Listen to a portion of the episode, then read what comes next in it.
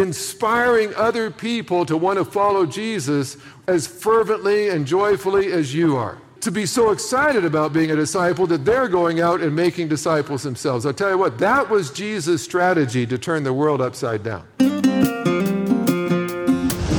Many of you know the voice of Richard Blackaby, son of Henry Blackaby, and the current president of Blackaby Ministries. I'm Ken Powell, host of the Pathway to Purpose podcast from FCCI. And on this episode, Richard speaks about the need for discipleship and mentoring the next generation. He's going to speak from a biblical passage where the person who was called to mentor is discouraged, depressed, and struggling to grasp how he could possibly make a difference when the odds against spiritual revival seem daunting at best. But as Richard unpacks the story of Elijah, we're reminded of the potential that our best days are still ahead, and God intends to work through us to touch the future as we pour into the next generation of spiritual leaders.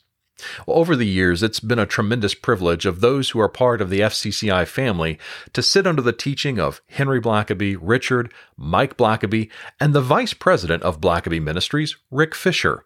And on this topic of mentoring the next generation, Rick Fisher has written an excellent book entitled From Generation to Generation Building a Godly Legacy. Writing the foreword to Rick's book, Richard states, I'm excited about this book for several reasons. First, it addresses an enormous need. A recent study revealed that two thirds of people who regularly attend church as high school students will leave the faith before they graduate from college. A 66% casualty rate of the church's young people is appalling. Fisher wrote this book at a crucial time when Christians are desperately wanting to get it right with their families. I'll include a link to Rick Fisher's book in the podcast show notes and encourage you to pick up a copy as you pursue God's prompting to mentor the next generation. I'll also include a link to register for this year's FCCI conference in the podcast show notes as Richard Blackaby will be speaking again this year when we gather together at the Everline Resort in Lake Tahoe this September. With that, let's get straight into part one of Richard's message on mentoring. So, what does it look like when you um, when you invest in the next generation, there's a, there's a lot that I could say to you. But let me just mention one thing first, and that is, you know, we, we talk a lot about mentoring and coaching, but one thing I should just sort of put on the table just to mention, and that is that we all have a particular uh, calling, and that is what I call everyone's commission, which is, of course, the Great Commission, right? In, in Matthew 11, uh, uh, 28, uh, verses 18 to 20, uh, it says, Jesus, in the Gospel of Matthew, the last thing he says before he ascends to heaven, he, it says he, he there, there's some there that are, they see him and they're worshiping him, others are doubting, but it says Jesus drew near to them. And then he, so you, you know that he's drawing near because what he's about to tell them is so important, they can't miss it. And then he tells them, Go, therefore, make disciples. And of course, the, the, command there is to make disciples. The command is every one of you needs to be making a disciple. Uh, and what's interesting is he doesn't say, now, those of you who just worship me, you need to make disciples. He doesn't say, if you're an apostle, you need to make disciples. There's doubters in the crowd. He doesn't say, those of you who doubted, you don't need to listen to these next instructions because I don't want you to make a disciple. He's telling everybody, he's saying, listen, if you're a Christian, if you're a Jesus follower, I'm commanding you to make disciples. And then he goes on to say, and teaching them to observe everything that I've commanded you, which means you have not made a disciple unless the person you discipled is now doing everything Jesus commanded. And by the way, what's one of the things Jesus commanded? Was to make disciples. And so let me just state it this way if, if, the, if you are not making disciples who are themselves making disciples, then you are not fulfilling this commandment. And if I were to walk around this room, now I say you might say, well, I'm just not the mentoring type. I don't I don't have anyone in a mentoring relationship. Well, okay, that you know, we'll talk about that, but but none of us is exempt from making disciples, which is inspiring other people to want to follow Jesus as fervently and joyfully as you are. And to be so excited about being a disciple that they're going out and making disciples themselves. I'll tell you what, that was Jesus' strategy to turn the world upside down. Jesus' strategy was not to fill stadiums and have revivalists preaching to them. He commanded the whole spectrum of Christianity and said, Every one of you, get out there and make a disciple. And, and there's no question that you don't have to ask if you have the spiritual gift of discipleship making or not. We're all commanded to do that. And, and I think sometimes we, we, we keep trying to come up with some other gimmick that the church can grow. If we got back to every one of us making disciples, the church would be overflowing into the streets. Uh, and so we're all commanded to make disciples. And basically, when Jesus, did, when Jesus taught people, he did three things. He, first of all, he taught them, and we're pretty good at that in our churches. Secondly, he sent them, and he basically said, Now go practice what I just taught you. Go try it out. I, I don't want it to stay in your head. I want you to go out and live what I taught you till it's in your life. And then, third, they'd come back and he would process with them. And he would say, okay, how did it go? What did, what did you learn from that? And, uh, and so I just want to kind of lay that out there, first of all, just to say, we, we all should be making, I should be able to go up to every one of you and say, who are you discipling right now? Because if you're not discipling anyone, you are disobeying the last thing Jesus commanded us to do. There's no, there's no exemption. Folks, who are you discipling? And I'll tell you what, uh, I got to, I made a fool of myself yesterday morning. My daughter in law pointed that out. But I was, I was able to stand by, behind the baptistry where my two oldest grandsons were getting baptized. And I didn't realize I was in the the, the video. I thought it was off to the side. And so I'm clicking cam- my, my phone pictures of them going under and them testifying. And I'm wiping tears from my eyes. My two oldest, grand- that, that generation, my grandkids are following Jesus. And afterward, my, my, my daughter-in-law said, do you know you just, the whole time they could see you on the big screens just taking pictures and, and, and with a big smile on your face. And I said, but I can't help it. I can't think of anything that gives me more joy watching my grandchildren's age following my Jesus. After watching me and watching my kids, they've, they've said we want to follow Jesus too.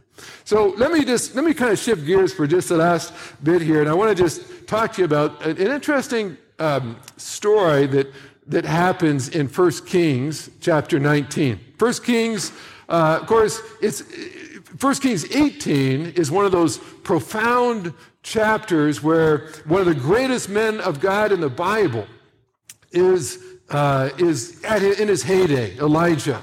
And in chapter 18, Elijah is in his prime. He's, he's at the top.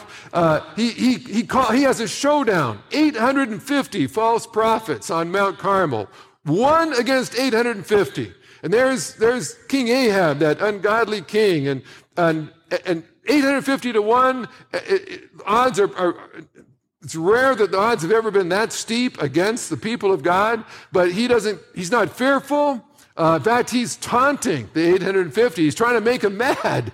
It's like, if it's 850 to 1, don't, don't, no point in making him mad. It's already going to be, the odds are huge. And, but he's, he's so confident. And then he gets up and he, and he prays a simple, confident prayer, and the fire falls. And I'll tell you what, every time I read that, it just, it sends a trembling in my spirit when it says, then the fire fell. And I think to myself, has there ever been a time in my life where the fire fell? Has there ever been a moment I could look and say, now that was God? You can't explain that any other way. Now, you can explain this by my hard work, by my leadership ability, by the fact I didn't give up, but, but you can't explain that by anything except God. What can you point to in your life and say only God could have done that? Well, that calling down fire from heaven's not bad, is it? And then he, then he, that same day, he goes up to the top of Mount Carmel, prays, and stops a three and a half year drought that began when he preached a sermon at the beginning of chapter 17. I mean, this guy, can, his prayers change weather patterns in three and a half year droughts. I mean, the, the guy, you, you think about what he's accomplished. Uh, and by the way, in chapter 17, just for good measure, he raises a dead person. Now, if you had that on your resume, well, would you not kind of bring that up in casual conversation? it's like, you're talking about the football games yesterday. Yeah, it reminds me about when I raised the dead guy. it's like, you know, like you'd want to, you know, every time you saw a fire, you know, you walk by a fireplace, reminds me of the time I called a pillar of fire to come down. Like, you know what? You'd have to work it in, right? Like, that would just be the peak. I mean, it's like the, the peak. And, and you would think after that, of course, how could anyone ever lose confidence in God? How could you ever lose hope? But you know what the interesting thing? Here's a guy who can call fire from heaven, raise dead people, change the weather, and yet by chapter 19, he's so discouraged he wants to die. And he resigns, he fires his office help. He says, I'm done, I quit, uh, I just want to, I want to die. And you know, I've, I've, I've, I've, studied this a lot. I've tried to figure out how could you be calling fire down one moment and then be ready to, to die in discouragement the next. I, I, think in part, what, what the problem was, was Elijah really wanted to bring revival. And he thought for sure, I mean, you call fire down, you're, it's like being there before joint uh, meeting of Congress. And there's the president, there's the Senate, there's the, the, the House of Representatives, the congressmen, and, and, and saying, I'm going to show all of you right now that my God is real. And then you call up fire to come down in a spectacular display, and everybody starts spontaneously shouting out, The Lord God is God. Would you not think that that would be enough to turn the tide of evil in your nation and see revival begin to spread? By the way, are any of you praying for revival in America today? Would you not, like a fire from heaven, wouldn't that be kind of a timely thing to have happen right now? Uh, you're thinking, I know where I'd like the fire to fall too. it's like, uh, but, but Elijah did all of that, which arguably were some of the greatest miracles in the Bible, in history, and revival still didn't come. And so he, he just, he basically thinks if a ball of fire from heaven can't convince people to turn from their sin and their evil ways, what's it going to take? And he just, he kind of gives up. And so he goes all the way to Mount Sinai, goes into a cave, uh, curls up in a fetal position and just says, I want to die. And then I love that uh, in chapter 19, God comes and he says, Elijah, what are you doing here? What are you doing here? Now, he might have been talking about his geography. He might have been saying, The last thing I recall, I told you to go to Mount Carmel. What are you doing 350 miles in the wrong direction?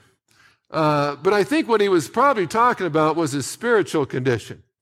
He probably was saying, I remember not long ago when you were confidently serving me, victoriously serving me, and now you want to die? You want to quit? How did you, how did you let discouragement get inside you so quickly? And then I love what he does. God basically says to Elijah, You can't quit yet because your best days still lie ahead of you, not behind you. Now, folks, if you've raised a dead guy and you've called fire from heaven, I'm, I'm, i can understand if you figure your best days were behind you. The, things aren't going to get any better than that. But God, listen to this God says, Your best days are still to come. And it won't be because you call fire down on anybody. It won't be because you raise a dead person. Do you know what it's going to be? Because you're going to invest in the next generation. I hope you don't miss that. This is a guy who's raised dead people, called fire down, changed the climate. And God's saying, but if you want to do something really exciting, invest in the next generation. You're going to appoint two kings, king over Aram, a king over Israel. You're going to appoint Elisha, this farm boy, to take your place and be a prophet with with a double portion of your spirit. Folks, I tell you what, don't, don't miss the excitement that, that can be yours when you touch the future by investing in the next generation. And so I want you just to see just, I'm going to just kind of summarize for you in a, a few moments, just four things that Elijah did. And I'm going to just summarize. You know his story well. Uh, what, what are the four things that at least that Elijah did with Elisha? And the first one was you need to learn to invest in the ones God gives you. God told Elijah who to mentor, who to anoint, who to bless. Um, Elijah didn't ask everybody, he didn't, he didn't get open for applications. He didn't say, if you'd like to be mentored by me, I'd like to take your applications. We'll, we'll keep the window open until next Tuesday. Um, what, he, he, he invested in the people God gave him. And you know what? Have you ever tried to force your mentoring on anybody? Have you ever approached someone and said, You really need a lot of mentoring? I'd be willing to help. I, have never found that to be helpful. I had a guy one time who actually emailed me and said, Richard, would you, would you, would you mentor me? And I, I, I wasn't sure. I, I, I, wanted to be open to whatever God said. So I, I said, uh, I, I started, I, I answered him. I said, Well, yeah, I, would be open to that. I said, uh, you know, I, I, travel a lot, and so I'm not sure if I have a, a, a regular day we could mentor, but I, I said, uh, you know, usually Fridays sometimes are good, or Thursdays, or maybe Monday when I get back, and, I, and I'm looking on my calendar and I'm suggesting a number of dates that could possibly work to get started, and maybe some things we could do. And all of a sudden, I just felt like the Spirit just checked me and said, wait, wait, hold on. Yeah, that's just sort of typical me. Like if I'm going to do something, I'm just like, let's jump in and get this thing going. He said, uh, I just felt like the Lord said, just back up, delete everything, all the plans, all the dates, all the, just say, I'd be open to it. What, what do you have in mind? And I hit send. Do you know what? He never, re, we never replied to the email. Ne- we never did do that. I was going to hand it to him on a silver platter. God was saying, no, he doesn't want it enough. He doesn't want to, if he really wanted the men, don't make it easy on someone you're mentoring. You'll change their life if you mentor them. Don't, don't squander your life changing moments on people that aren't that interested or willing to pay the price. I, I never forget, I was, uh, I was at my church one day in Canada, and I, I, my brother was the pastor. I was a seminary president, and uh, it was Youth Sunday, and so all the young people the youth were preaching. Both my sons preached their first sermons in Youth Sunday at our church. And, you know, usually the sermons weren't that great, but you just loved on the teenagers, you know, and you blessed them and, and you encouraged the, the, the teenagers who sang special music, the teenagers who ushered and collected the offering and so on. And, but there was one young man, he's about 22 years old, and he, he worked at a factory and he was a, he, he wasn't a youth, he was a, a youth worker. He was a volunteer. His name was Mitch, and uh, and my my kids love Mitch. He, he he he. This kid just clearly loved the teenagers in the church, and they just flocked to him. And he got up at a certain point, and in, in about one minute, this, this factory worker just basically told us all how wonderful our kids were. And we ought to be grateful to God that God had given us these teenagers because some of the parents weren't so certain that their children were a blessing at that time. And he was telling them, I just love them. They, I, love who they are and who they're becoming. And anyway, as, as he said that, the spirit within me, I just felt like God just said, there's a young man that, that loves young people. There, there's someone who, that he could, he could spend the rest of his life working with young people. And, you, you, and I just felt like God said, go up and speak into that young man's life. And so uh, the, the service was over. And normally you'd be looking for teenagers to bless, you know, but I, I saw Mitch up at the front. I walked up to Mitch and he was talking to someone, so I waited. Finally, he's free. I said, Hey, Mitch, listen, as I heard you speaking today, I just was so impressed with your heart for ministry, for the young people. And I said, I just felt I need to come and ask you, have you ever thought that God might be calling you into ministry? And if so, I'm telling you, I think you'd make a great minister, and I'd be willing to walk with you and encourage you and help you. And, uh, and so I'm waiting for the guy's response. He just, he just stared at me. He never, he never even said thank you. He never, he never said a word. He just, just stared at me. It got awkward after a few moments. And I, I realized, okay, that clearly I, that was not the Spirit's prompting. Uh, that must, someone else must have been prompting me to do that because this is not going the direction I thought it would go. I thought he'd be excited to have me want to mentor him. And he just, he just, like his mouth was just open. He just staring at me. It was so awkward. I finally said, well, if you ever want to get together for coffee, just let me know. Apparently you don't though, because you're not even talking to me. So see you later. And I thought, whoa, boy, I, I got that one wrong. Uh, went home, had lunch, and the phone rings, and I answer it. It's Mitch. He said, I am so sorry. I'm so, I apologize. I'm so sorry for this morning. I, I said, uh, well, what, what was going on there? He said, Mr. Blackaby, I just got to tell you, he said, the last month or so, he said, I've just, I just feel like God has been just all over me telling me that I, I need to go into ministry. But he said, I, am a factory worker. I've never been to college. He said, I, I don't know that I could do it. I don't know that I have what it takes. And he said, I keep trying to put it off and try to not hear God's voice. And he said, it just gets louder and louder. And I've been so miserable. I haven't even been able to sleep the last week. And he said, finally, just last night, he said, it got so bad. I actually said to God, all right, God, if you, if this is from you, you're going to have to send a messenger to me to make it clear.